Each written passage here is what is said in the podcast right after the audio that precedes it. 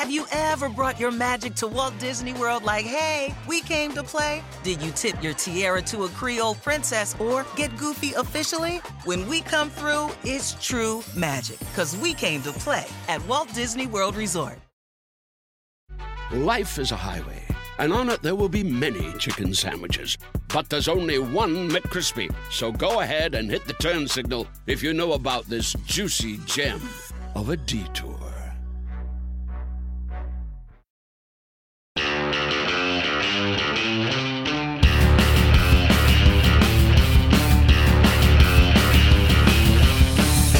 Hi, welcome to the NASCAR on NBC podcast. I'm your host, Nate Ryan, back here in the NBC Sports Charlotte studio after uh, a brief absence, and I'm joined by man of the hour, Kyle Petty, NASCAR and NBC analyst, and uh, we'll be talking about this a little bit later. Also, a new author of uh, his memoir, Swerve or Die. So, um, nothing on the pages, but it's a nice cover. we're going to talk about this.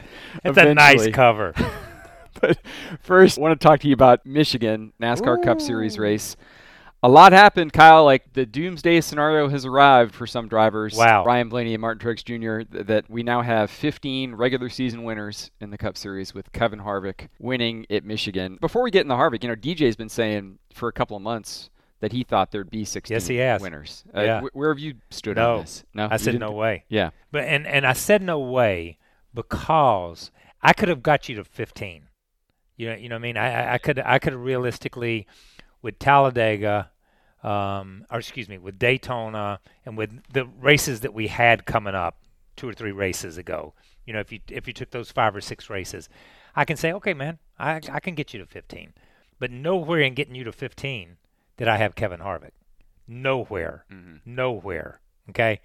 So for Kevin Harvick to win a race and take a position, wow, that was, eh, I mean, it, it shocked me. It, it honestly, and and not, and and I think Kevin said something yesterday, and it struck me that I have said it, but I've not meant it the way it's probably come out, and not meant it the way I've said it.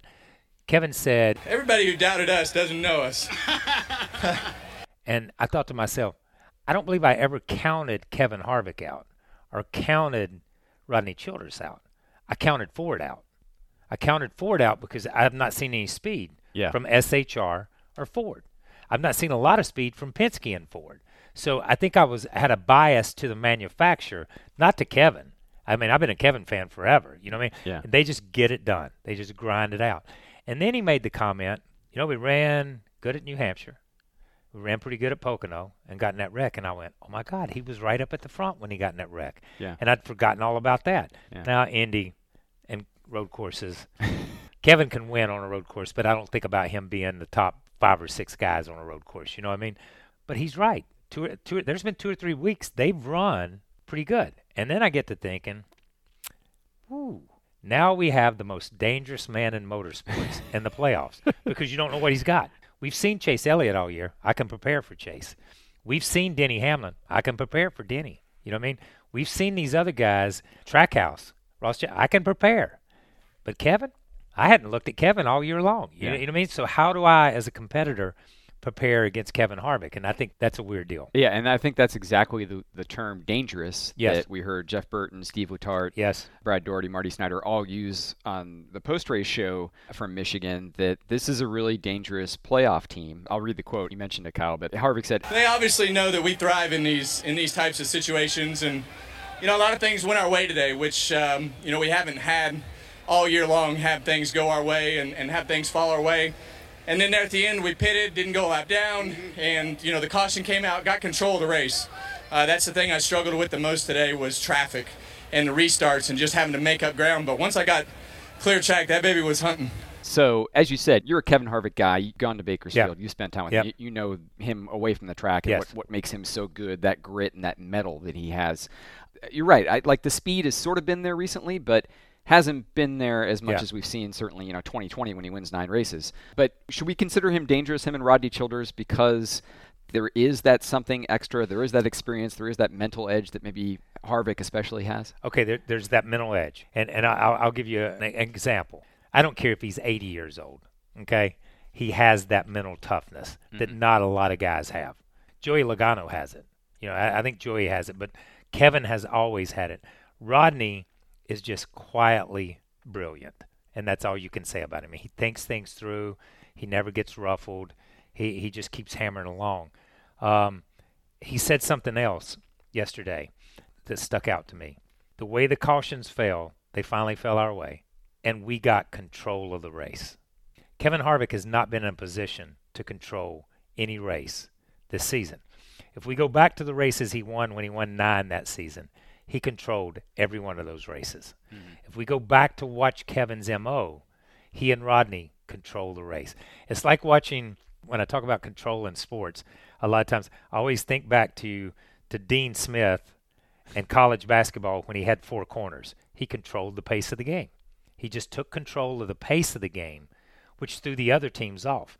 When these guys get control of the race and can control the pace and the pitting sequence and everything they want to control, they beat you already because they know their game.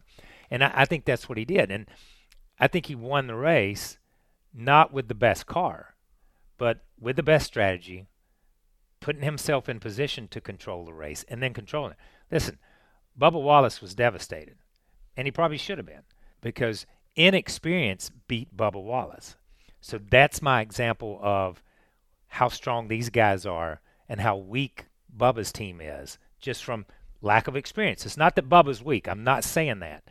But Bubba was put in a position and he spent too much time racing with Kyle Larson, and then he didn't know how to get around Joey. Logano. Yeah, he didn't know how to get around him. So he took himself out of the race. The 11 car with his 31st pit road penalty of the year, you know, uh, not Denny's fault. No, not, Denny's not, fault. not this time. No, no, not Denny's fault. And I felt bad for Denny because he was three or four tenths faster at the end of the race. Yeah. These are guys that could have won, should have won, but didn't win because Kevin, when Kevin had the opportunity and got out front, he made the most of it. So they weren't going to run him down in 10 or 15 laps. And I think that is what makes these guys adds a layer of, of danger and mystique and mystery to where they're at is can they control a chase race? Can they control a race when we get to that part?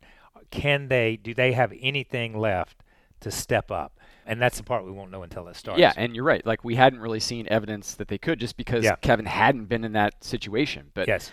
the first time he's in that situation in 65 races since he's won his last race, he does it. He does it. And it's interesting because you're right. It all turned on this caution for Christopher Bell getting involved with Chastain with about 40 to go. Kevin had just pitted in the pits when the yellow comes out, so he stays out, inherits the lead as everybody else Yep. goes to the pits, and then, like you said, that those last 40 laps, he just he drove away, Yeah. uh, even though he hadn't really been at the front leading it prior to that. When you watch him do that, Kyle, do you see again? You've been to Bakersfield and Oildale and that whole area Yeah. there in Central California. Do you see evidence of like there's the high school wrestler Yep. w- when he's pulling away from guys? That Here- here's the 40 deal. Here's what I see. Okay, it's like Kevin came out of turn four to take the green, and he and he reached up and he took the mirror and he turned it up. Yeah, I, I don't care. I don't care what's behind me. You go. You're gonna have to find your way around me. I'm not gonna worry about you. You know what I mean? And and you see that wrestler from the standpoint of, I don't care that I'm short. I don't care that I'm light. I don't care who how big you are.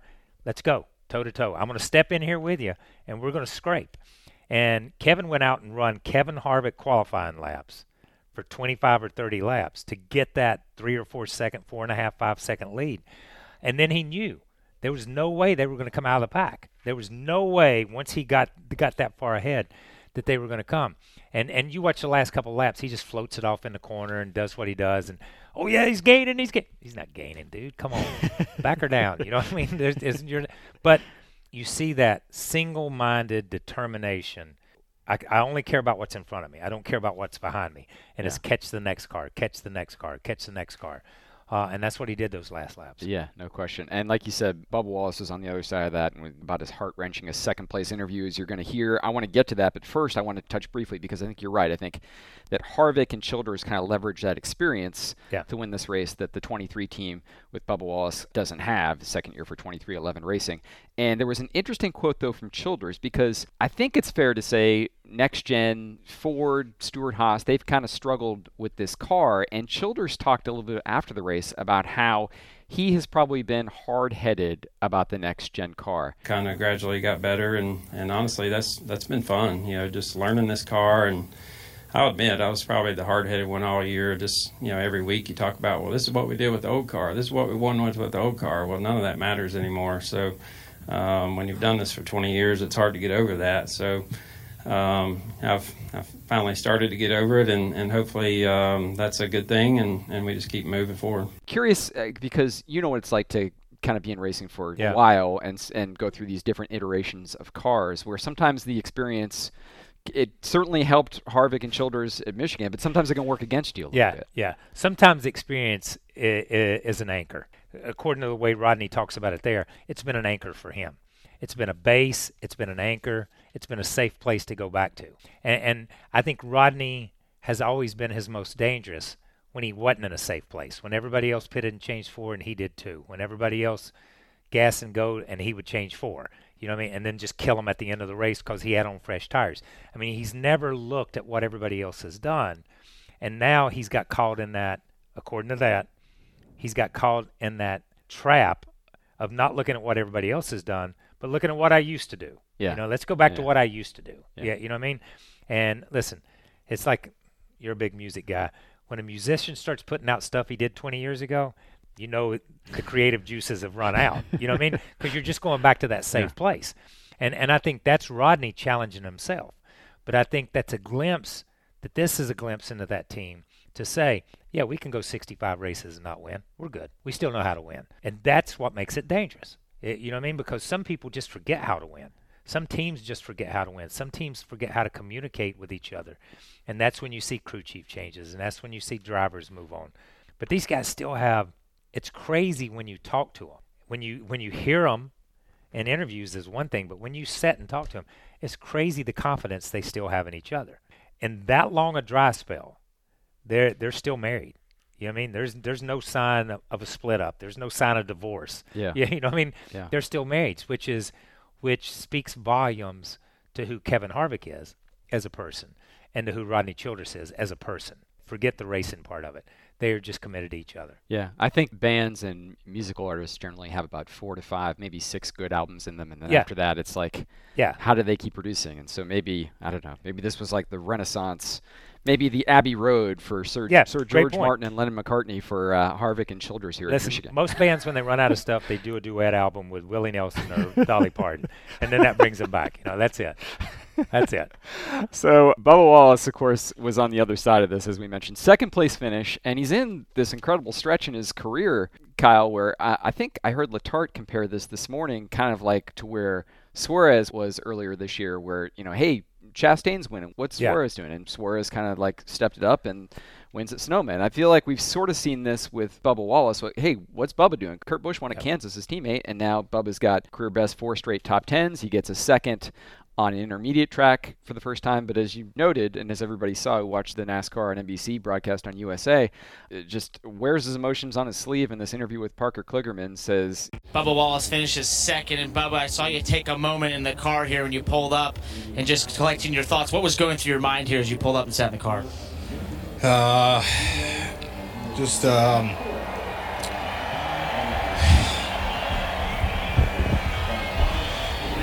replaying, every, re- replaying everything I could have done. Took the top there on the restart. Thought I could, you know, hang with the four, and just got to race in the five and the 22, and uh, I'll wear this one on my heart for a while. I failed everybody.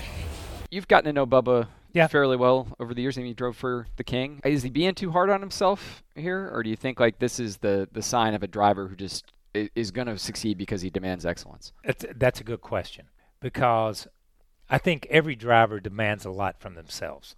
It's how you deal with yourself. How does Bubba deal with it when he's at home? How does he deal with it when he's alone? How does he deal with it at two o'clock in the morning? Uh, You, you know what I mean? I mean that was fresh emotion, but how does he deal with it today? You know, and that that, that becomes the question for me. Is I we can look at 15 other drivers. Just pick a random selection. Let me rephrase that. Pick 15 other drivers that have personality, because there's a lot of b- drivers that don't have any personality. So Yeah. they w- they wouldn't know. You don't know whether they've had a good day or a bad day. Yeah, You, you yeah, understand what I'm yeah, saying? I do. But but just pick 10 or 15 other drivers. Is we're t- what three races left? 23 races into the season.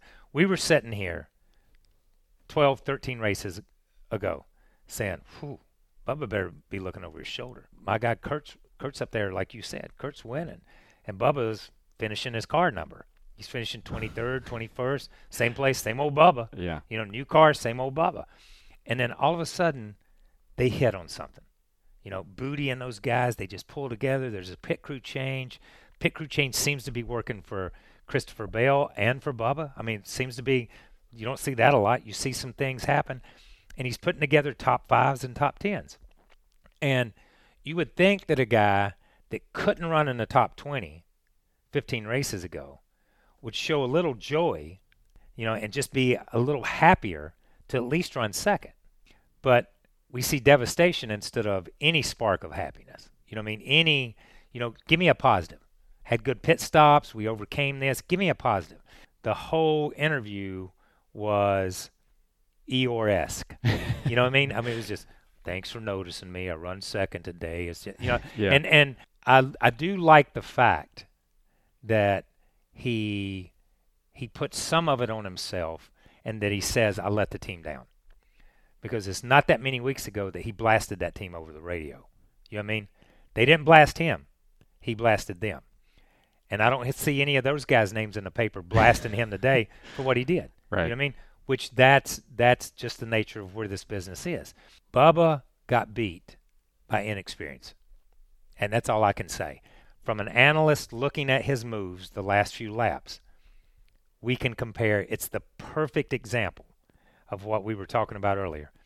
Kevin Harvick has such a vast knowledge and a deep well of experience that he can go back and say 50 laps to go, I'm on the pole. This is we're at Michigan. I can do this. Here's my play. Bubba doesn't have that list. Bubba's like 50 races ago. I was watching it on TV from home.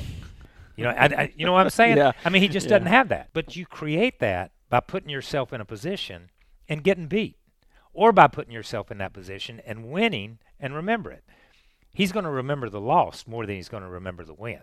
Next time, he won't put himself in a position to race Larson. He won't put himself in a position to be held up by Joey Logano. Next time, he'll be a smarter driver, he'll be a better driver, and you'll look back at this. Chase Elliott at Dover should have won a race up there and got beat. I, ca- I can't. He just oh got yeah, outdrove. that was uh, five years ago. Yeah. Kyle Busch beat him yeah, in the closing laps. just yeah. outdrove him. Yeah. That's you got beat by inexperience, bud. Yeah. It, not that you didn't have the better car, not you just got beat. We've all been beat by by inexperience. That's what rookies are. That's what young drivers do. Mm-hmm. You learn from that guy. Bubba's should go home and take this piece of videotape and watch it and watch Kevin Harvick.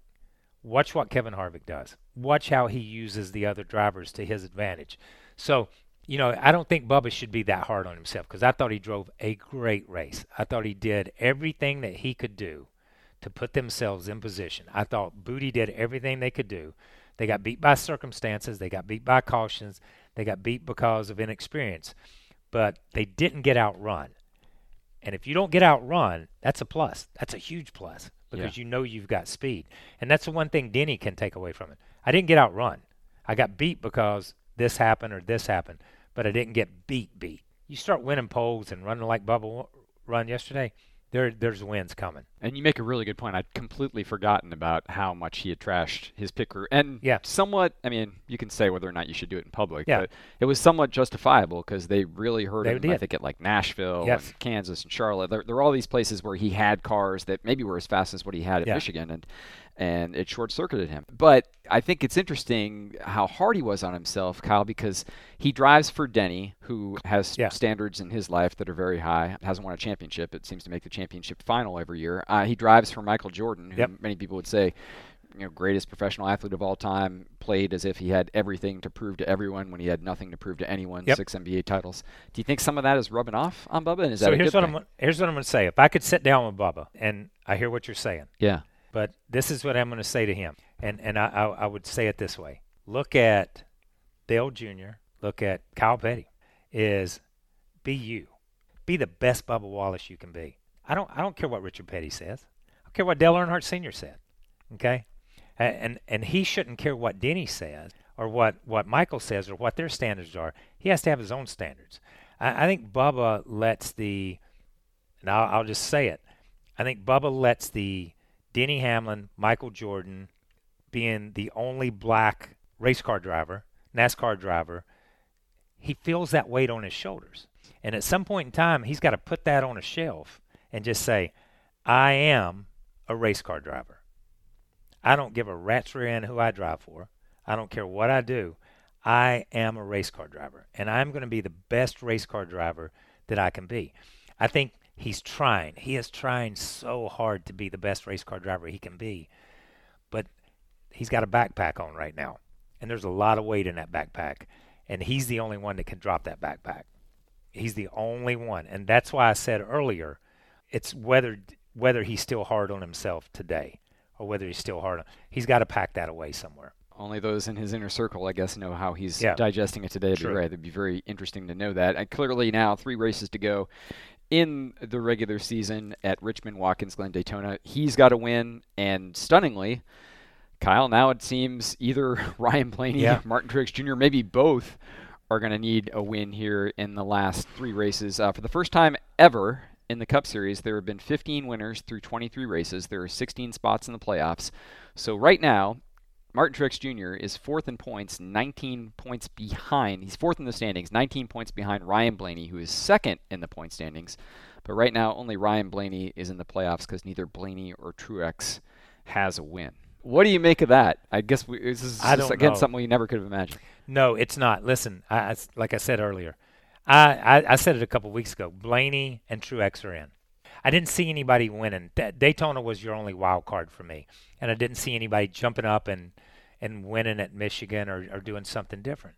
I say it again. I didn't see Kevin Harvick. Did not see Kevin Harvick, but I, I, I look at it now and I think, ooh, it is must win, and they've talked it as must win. But we don't even have to ask the question. If I hear any other reporter say, "Is this a must win?" they need to be slapped in the side of the head. Plead guilty. Yeah, because it, but but because it's a must win. You know, everybody, and and now it's a must win from Blaney to Erik Jones to Ricky Stenhouse to Austin Dillon. I mean, it's everybody. I look at Stenhouse, Austin Dillon, Bubba Wallace, and Aric Almirola. Daytona's looking good for those guys. Yeah. yeah. There's four guys that could win Daytona right there. Four guys that are below Blaney and Truex. Truex. So that means that if I'm Blaney and I'm Truex, I got to be looking at Katie bar the door, pull all the stops. We got to get some, make something happen at Richmond or Watkins Glen. And those are two tracks that are tough to make something happen. Yeah. you Yeah. know what I mean? Yeah. I mean, it's just tough. So, I, you know, I think Truex has a shot at, at Richmond. Good place for him. Good place for Toyota. Yep. Toyota seemed to have found some speed. I think Truex is a good ra- road racer. So I look at him at, at Watkins Glen. So maybe he, from a win perspective, I see him probably a little bit ahead of Blaney. But Blaney's just had terrible luck too. He should have already won two or three races. You, you know, Yeah. from from that perspective. But again, then you throw in those guys that are behind him, and it's like, I don't think the field got narrower for that 16th spot. I think the field expanded for that 16th spot in a strange way, because I do throw Austin Dillon and uh, Aric Almirola and, and Erik Jones and those guys. I throw them into that these last two or three races from from that standpoint of winning a race, not by points, not by points, but I think somebody's going to win. Yeah, and you're right. Either of these guys, both Blaney or Truex, could win Richmond. Dustin Long gathered some post-race sound at Michigan for us, and he had Blaney talking very optimistically. I know what you're gonna ask. So, uh, shame uh, that another car won.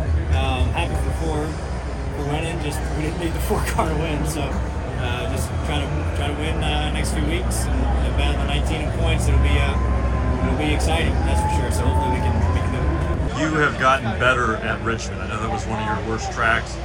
Toyotas were strong. I think Truex finished fourth last week, so there could be a potential another new winner. What kind of challenge is that for next week or concern for next week for you? It's always a challenge any single week you go. Um, I was sat on the pole and won the first stage of Richmond in the spring, so that was that was nice. And just try to build off of that. What what did we need later in the race to try to stay up there? So um, hopefully those you know things apply and we can turn around and make them even better and and uh, contend. That's, that's all you can do. Could you have ever imagined 15 different winners at this point in the season? You can now. Blaney generally sounded positive. Dustin also talked to Truex, And you know, Truex probably had the second best car at Richmond Yeah, in the spring. in the spring. and lost to Hamlin, kind of on tire strategy. But Truex didn't kind of sound as upbeat, and I think it might have had to do with the fact that he and James Small had kind of sniped at each other. And some frustration on the radio under the last caution. Listen. We can't pit again. We can keep pit. We ain't going anywhere. Because it all went bad, now you want to pit again. Screw up the rest of the race. I, I just, I, I've lost it where we're at here. That's all. We're so tight on restarts. Everybody else on the same strategy manages to keep going forward, and we go backwards every restart. So Got to get as, get as many as we can now. And Truex said after the race, Richmond were really good in the spring, but we were probably second best car, so we need to figure out how to be better than that. Uh, Watkins Glen up in the air. We've been good there in the past, but you know, road course stuff like I said has been off. And then, uh, yeah, I don't know. We'll just see. We're, we'll go fight hard like we always do, and uh, we got a great team. We've had a decent year. Just the only thing missing is that win, and that's obviously what, what matters now. So, got to find a way to get it done. At one point, there's radio conversation. You were kind of confused or frustrated, I think, talking back with James. Yeah, I mean, mostly frustrated about our car restarts. Just uh, crazy tight end restarts and, and in traffic, and that really ended our, our chances of winning. Uh, we had pretty decent speed at times, but um, yeah, I just don't know. We, uh, we I thought we were on one strategy, and then we lost some stuff in the restart, and then we switched strategies and gave up stage points to try to do the other one, and then we were going to pit again, and I was just kind of confused. So uh, he's doing his best up there, I know, and um, we just need to be faster. We need, we need to figure this thing out a little bit better, and uh, I need to do a better job behind the wheel. So where do you think that team is? Yeah. Okay. So here's where I'm at, and this is, I'm, I'm going to speak to this from personal experience, and I'm I'm not saying that Truex is this way. I'm I'm not. I am not comparing myself to Truex in any way, and I'm not saying that Truex is this way. I'm just going to say I've been around this sport a pretty good while, and I have seen drivers in this situation that Truex is in, and, and I'll speak to this, and I've been in this situation, is once the conversation starts to revolve around last year, retirement, is it time? What should I do? You're out Mhm. in the conversation. You're not a player anymore because something has wedged its way into that room in your head called desire, and the door is cracked, and that desire is seeping out. I had made up my mind to stop driving before Adam's accident, and then had to drive past that. I didn't do anything after Adam's accident because I'd already, I was headed in that direction. I've seen drivers just come back one more year, just come back one more year. No, doesn't work. I've seen drivers retire and then say, I retired too soon. Come back. No, they don't have it. It's just not there. I'm sorry. There's something there's something that's just not there. So that's what bothers me about Truex. I have no facts on that. Yes, I have no yes. facts. Right. I'm just saying I have seen other drivers. I've been in that situation. Truex at New Hampshire absolutely dropped the ball on a restart. On that last restart. Sorry, you got beat on that last restart. You you can explain it away and you can explain it away in your head, but so when James called him out on it, I got that. When drivers start trying to make pit decisions from the seat, I have a problem with that always too. Yeah. And this is not a knock on on on Truex. All drivers do it. But you don't see the big picture. You don't see the chessboard. You don't see where all the players are, whether they did two, whether they did four, whether they gas and go. What are we doing? You know, how's this work? So I, I, I think that's a little bit different. So my concern for Truex is not whether he can drive. I think he is one of the best drivers to ever set in a car and get the most out of a car. I just don't think he's reaching for the most right now because of where he's at. I think Blaney, on the other hand, by saying, well, won a segment. Well, that's like me saying, I played golf and I had two good shots. I should, I should probably play in the Masters. You know, I had two good shots, man. You Yeah. know, put the whole thing together. Yep. I've seen Blaney put two thirds of a race together. You know what I mean? And that team. But they've not put a whole race together all year long. All year long, they've not put a whole. He has killed my fantasy league because he has not put a whole race together. Do you know what I'm saying? Yeah. I mean, so you got to close. You know, you got to you got to get there. You got to. So that's what concerns me about them.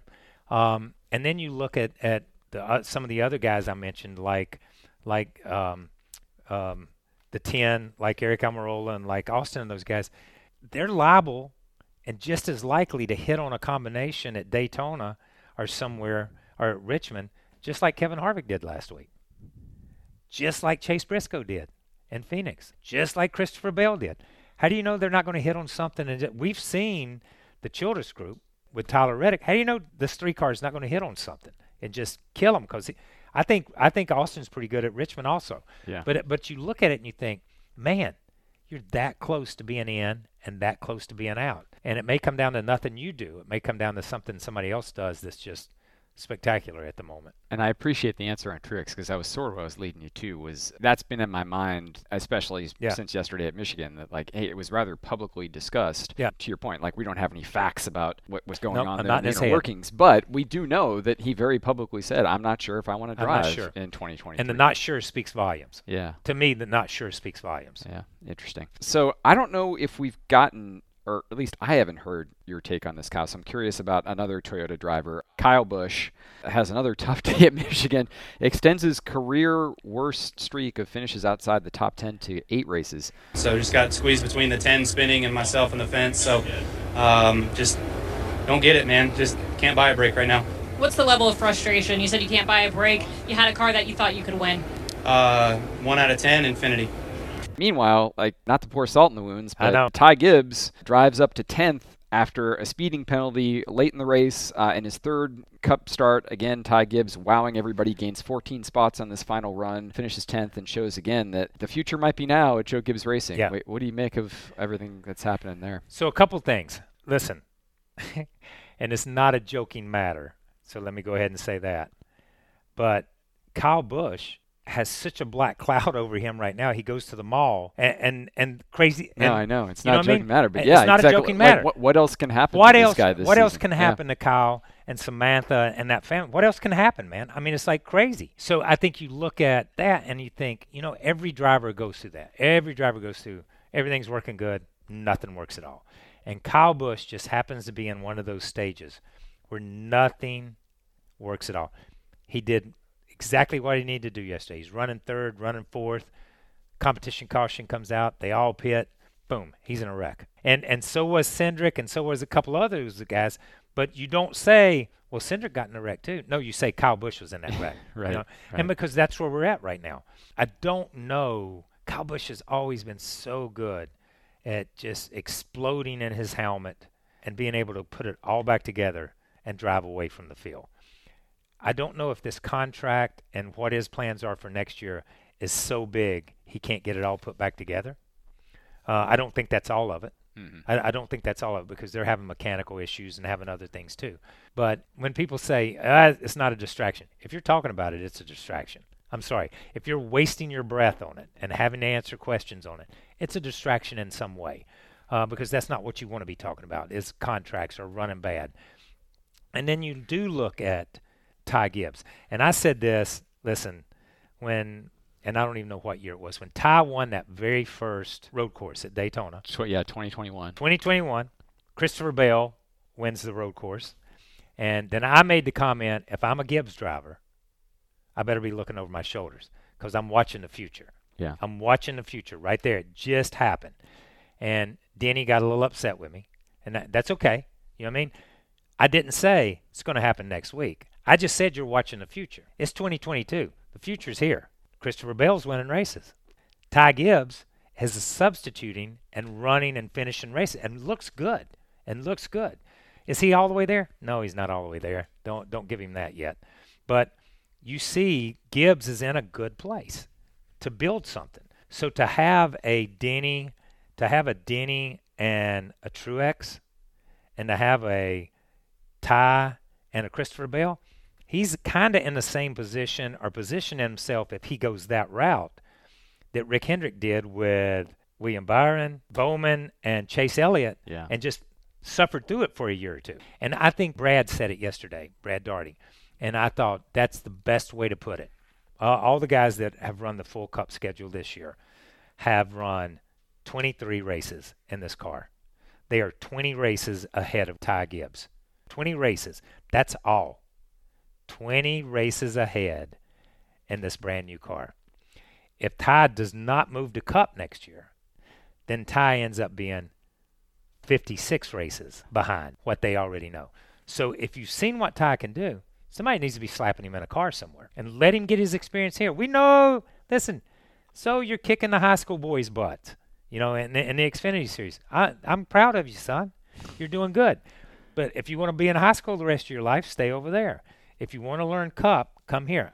Just like Rick did with William Byron. Bring him on up.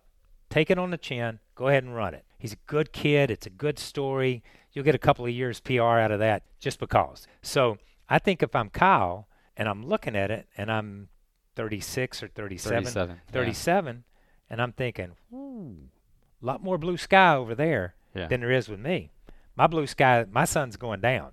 Not that I'm ready to retire, please. I'm not saying that Kyle Busch should retire at 37, but I'm on the back eight or 10 years of my career where he's on the front 25 years of his career. Ty Gibbs is. So yeah. yeah, Ty Gibbs is. So it's it's just a different thing. So if I'm Kyle Busch, I'm forcing the issue and I'm taking a deal, and I'm getting back in the game.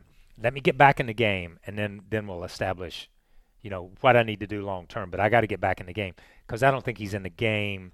I don't think he's in the game on the racetrack, and I don't think he's in the game to have a ride, to have a top ride, unless they put him at Stewart-Haas, which uh, he'd be a great teammate to Kevin Harvick. you know, we know that. Kevin certainly wants him. Yes. Yeah. But you talk about those distractions, Kyle, and uh, you know, like I wonder, you know, is it fair to wonder about what's happening with Gibbs? Because as we said, Denny Hamlin has this pit penalty uh, because too many guys go over the wall uh, to get that tire, and Hamlin says after the race, Denny Hamlin arguably had one of the fastest cars here at Michigan. Had that pit road penalty after leading a ton of laps. How dejected is this one? Well, it's just frustrating. You know, we've had um, you know really fast cars throughout the year, and uh, Dover comes to mind, and Pocono comes to mind, and this race comes to mind, and a bunch of others. But just uh, can't get a W in the column. Um, you know, hats off to Joe Gibbs Racing for giving me a car that fast, and my team for setting it up really good. And um, we just this is the piece of the puzzle you got to have to to win races. You know, everyone's got to do their job to the best of the ability, and we just uh, we're, we're lacking in, in one little section of our team that we just can't uh, hem up. How do you go from here with this situation? Do you talk to Chris Gabehart? Obviously, he knows the situation. How do you fix it as we get rumbled towards the playoffs? I, I'm not sure. Uh, you know, it's uh, I'm not really sure how, how you fix it. I'm not you know smart enough to, to run the department to, to fix it. Um, it's just uh, I just hope that uh, we, we make strides and, and keep getting better. And you know, I just uh, it's frustrating because when you have fast cars like our Toyotas had this weekend, there's just absolutely no uh, no excuse for not winning. And um, you know, we're the ones that have to look each other in the face uh, on Monday and figure out how we just keep doing this. And so um, hopefully we can make it constructive and and continue to get better. But uh, obviously, it's disappointing. It's weird with Gibbs. Like every team shows that it can run well and be Yeah. up in points, and you know Hamlin and Kyle Busch and Christopher Bell have shown they can win. But yet it seems like each week we're talking about a mistake or an error or something going wrong with the driver or the pit crew of the team. Yeah, you know, I think I think you look at Rick, uh, and let's look at at the Hendrick organization, and let's look at the Penske organization. They are mirror images of their leader, meaning Rick's buttoned up, Rick's on top of it, Rick has his T's crossed. Jeff Gordon there now, mm-hmm. they're on top of it. They don't let things go too long before they fix them. Penske's never let anything go long before he fixes it. If the crease is not right in my pants, I go change pants. Yeah, you know what I mean? I mean that, that I mean, let's be honest. Joe has always been one, and I don't know if it comes from the NFL and it comes from coaching. It's let them sort it out. They'll, they'll sort it out. You know what I mean? They make twenty million dollars a year. Let them sort it out. They're an NFL player. I don't have to coach them. They know how to play ball. I'm just giving them the stuff. So it's a little bit different philosophy. And I think the philosophy, Joe's philosophy, bites him sometimes. I think it's a plus sometimes. But I think that coaching philosophy of let them work it out individually. This is the defensive team. This is the offensive. This is special teams, whatever. It's like, no, no. Somebody's got to get in there and, and step up. Somebody. I, I think Coy does a great job and has done a great job of, of organizing that and, and, and getting there. But I still think it's a philosophical issue that the Gibbs organization has. You don't think about them in the same buttoned up, that Penske Hendrick type organization. I just don't think about them that way. Yeah. That's a Kyle thing. I, I just don't think. Now, I am going to say this about Denny's penalty yesterday. If we go back way, way back in time, when Chad and Jimmy were together, they had that same type pit penalty at Daytona at an opening. They didn't consider opening being over the wall. They didn't consider that line being over the wall or on pit road because it's a neutral zone. It's an opening. And that guy ran out in an opening to get that tire. So I've seen we've seen that penalty before. That's not the first time that penalty was ever called, but that's that is where and I go back to it. If you remember the nine car pit stop at Martinsville, Oh, right. where he jumps over, goes back and tags Resets up, and 'cause he knows resets and comes up because he knows he's got to do it. Yep. That's a penalty. That's buttoned up. That's knowing the rules. That's buttoned up. That's being where you need to be and understanding your surroundings in the situation you're in. These guys didn't understand the situation. Whether they knew the rules or didn't know the rules, they didn't understand how they were implemented and how they were enforced, and they got a penalty. So that goes back to the philo- philosophy as far as I'm concerned. Yeah, that knowing the rules won Chase Elliott that Martinsville race, got Yes. him to Phoenix and won the championship, Championship. in 2020. That's so right. that, that was critical. That's the moment. I- I've got two more things. I've already talked way too long about Michigan. No, so no, I no, that's for, good, for man. making this run so long. But I've got two more things to do. One is the book. But first, I have a new segment here on the NASCAR and NBC podcast, the Motor Mouths of the Race, presented by eBay Motors. This is a new feature in which I'm Oh. going to talk about a notable quote from the race that just happened. So I've picked out a quote from Kevin Harvick. Dustin Long, NBC Sports. Kevin, you've been through a lot in your career, so you're you're steady how you do things. I'm curious about the mental toughness. I'm sure at times the the, the winless streak aspects of it bothered you, but it doesn't destroy you. It, you know the pressure building, you know making the playoffs. It doesn't. You don't wilt. How have you kind of been able to refine that, and how how's that developed throughout your career, um, and how much you know experience helps helps you in situations like this? this is all easy, you know, to, to deal with. It's really not that hard. You know, you just compartmentalize it and and you know you, you set it aside and and you, you you know we try to act like grown ups and show up to work every morning and there's really no match for jumping in a race car and and taking over for Dale Earnhardt.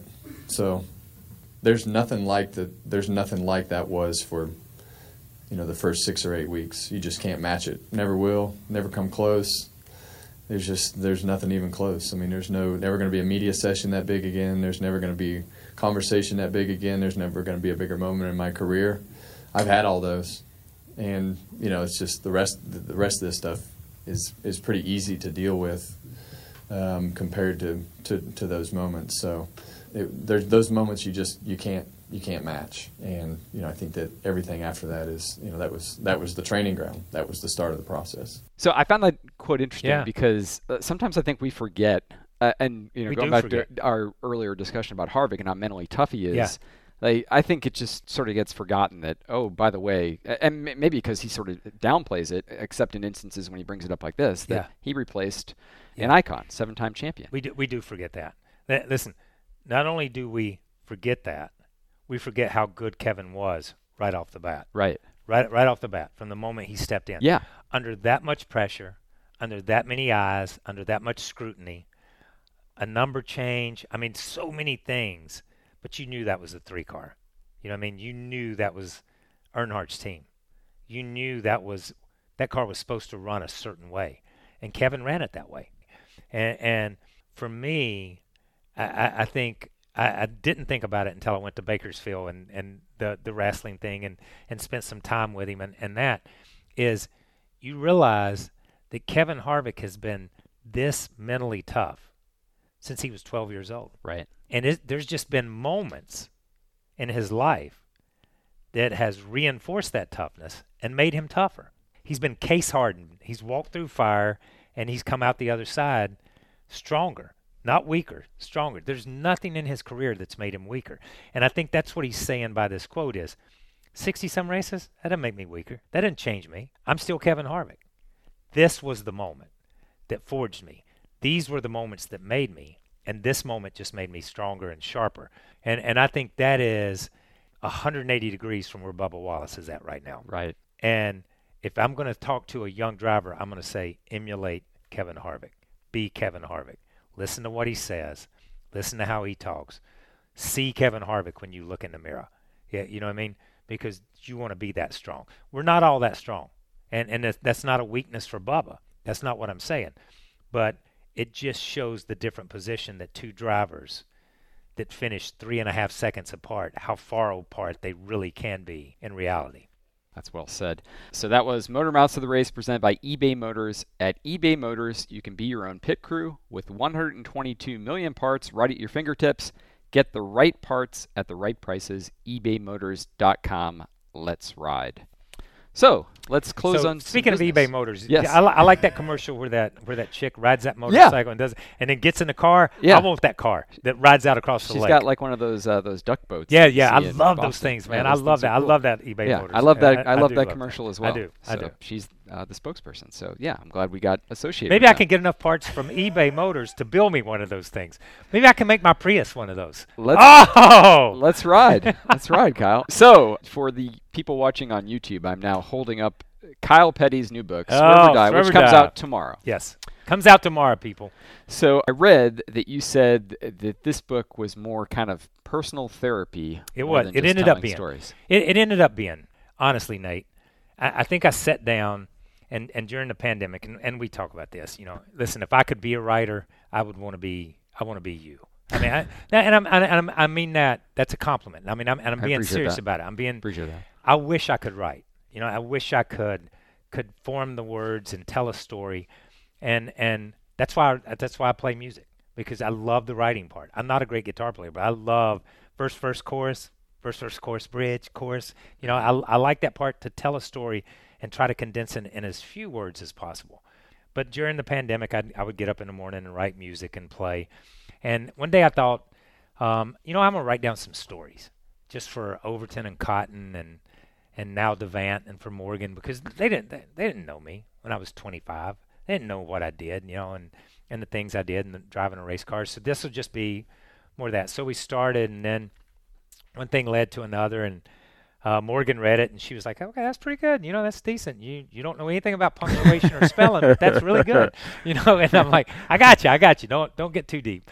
So I got up with Ellis Henican, uh, who wrote Michael's book, and and that's got up with him, and I sent him some stuff, and he would send some stuff, and we started talking, and and, and we came up with this, and I think it, it goes through a lot of stuff. It, it goes, listen, it goes from the time I was born and being brought home by the cops when I rode a motorcycle on a highway to a pair of underwear when I drove for the Wood Brothers to Michael Waltrip's stinky shoes to I mean it goes through a lot of stories. You know Yeah. what I mean?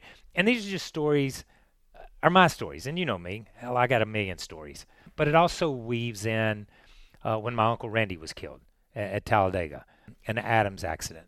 And it starts with Adams accident with Mike and, and with Montgomery Lee and with Austin and with with my whole family and, and, and you know, I think for me, and I'll, I'll be honest, is that's the stuff. The the the Randy stuff and the Adam stuff was stuff that you think you deal with.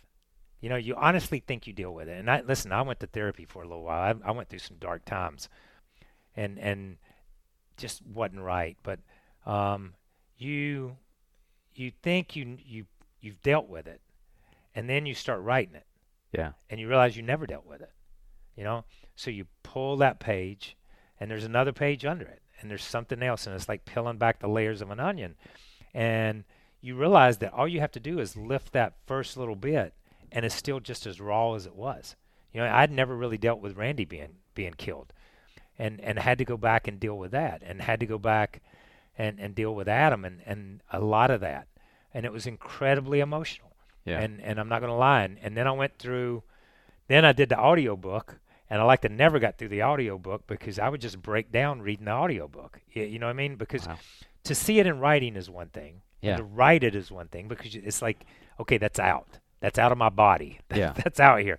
But then to read it again, and it's a different place again. Yeah. So it was it was it's not all that deep and not all that sad. So let me let me say that. But that was the tough part. Yeah. That that was the tough part for me was revisiting that. At the same time, revisiting some of those stories were just fun, man. Yeah. And just laughing about them and, and some of the things that I remembered that that we did when I was 17 or 18 or 21 or 22 or 36 or 38. You know, Yeah. they were just fun. So Yeah. that part was fun. So it was therapeutic because you had really high highs, but you had really low lows too. So like therapeutic, but also as you said, a memoir at the right time in your life. Yes, you've been married for sure. to Morgan for the last six, Six plus years, years, yeah. and you have three young Yep. children now. So it was just this yeah. was the time. and the in life to do pandemic was the perfect time. Yeah. yeah. You know, it, it just was because we weren't doing any of these shows, your podcast. We weren't doing.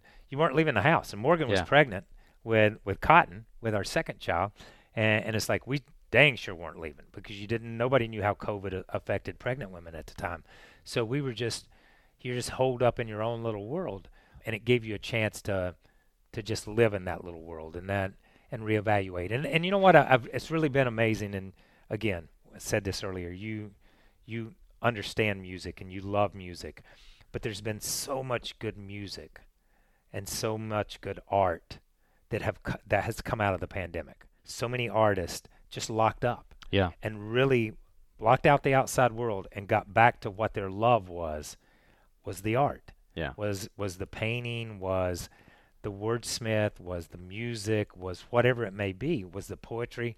They just got back to their their base and what they fell in love with from the very beginning Yeah. to be a writer in the first place. So that the pandemic was good for for some people. Yeah, the band I just uh, reviewed a couple weeks ago, who were here in Charlotte, the Black Keys, put Yeah. out two albums in the pandemic. One was new material. The other was North Mississippi, like hill blues. Yeah, They, yeah. They just did an album of covers. Yeah, just uh, just kind yeah, of like but you just go in a different direction Yeah. because you can. Yeah. Because you can, and that's Yeah, back to where you want to be. Yeah. That when you get to that place where you can explore and do the things you want to do. Yeah. Not for financial gain, not for anything else. Then you're back to the true sense of the word art and why you got into it in the first place. It wasn't to sell a million records. You know, it, it, wasn't. You know, that might have been a dream at one time, but then you fall so in love with the music and with the words and with the meaning and with the feeling uh, that you become John Prine. You know, y- you know what I'm saying? You become Johnny Cash. You become that. You know, Yeah. and Tom Petty, and, Yeah. and that's where that comes from. Yeah, that's cool. Swerve or Die is the book. Speaking of music, just real quick, we'll end here. Dinner Drive this week. Avett Brothers. Avett Brothers, great Uh, man. You know I'm watching that. Oh, it, listen, they are fantastic. I, it's so much fun hanging out with, with Scott and Seth. They are true artists in every sense of the word. They live for that art. They live to to to write the music. They feel the words. They live the words. Um, and Scott is an amazing visual artist. Uh, also, he went to school at East Carolina and, and majored in art.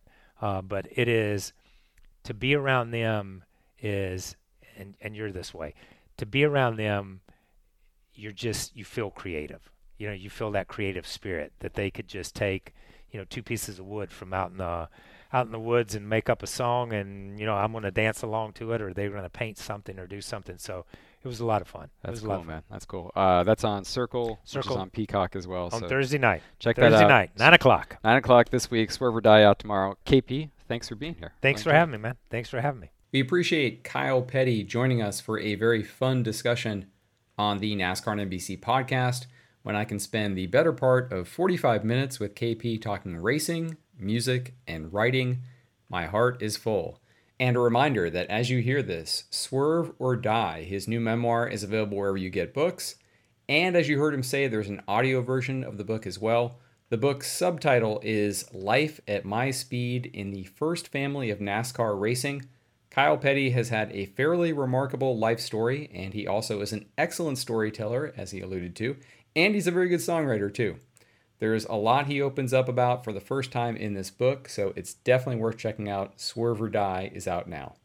Thanks to NBC Sports senior associate producer Aaron Feldstein and motorsports manager Emily Conboy for helping line up Kyle Petty as the NASCAR NBC podcast guest today. As you heard, we taped this back in the NBC Sports Charlotte studio ahead of Motormouths, which you can check out Mondays and Wednesdays at 6 p.m. Eastern on Peacock. You also can check out the video version of the NASCAR and NBC podcast on the Motorsports on NBC YouTube channel. So, if you want to see the beautiful book cover that KP was talking about, check that out on the NASCAR on NBC podcast video episode on YouTube. NASCAR and NBC will be at Richmond Raceway this weekend for the Cup Series. Race coverage will begin at 2 p.m. Eastern on Sunday on the USA Network with Countdown to Green, followed by the race at 3 p.m. Check out NBCSports.com slash NASCAR for detailed schedules and start times. If you have any NASCAR and NBC podcast feedback, you can send it to me on Twitter at Nate Ryan is my handle. Thanks again for listening to the NASCAR and NBC podcast.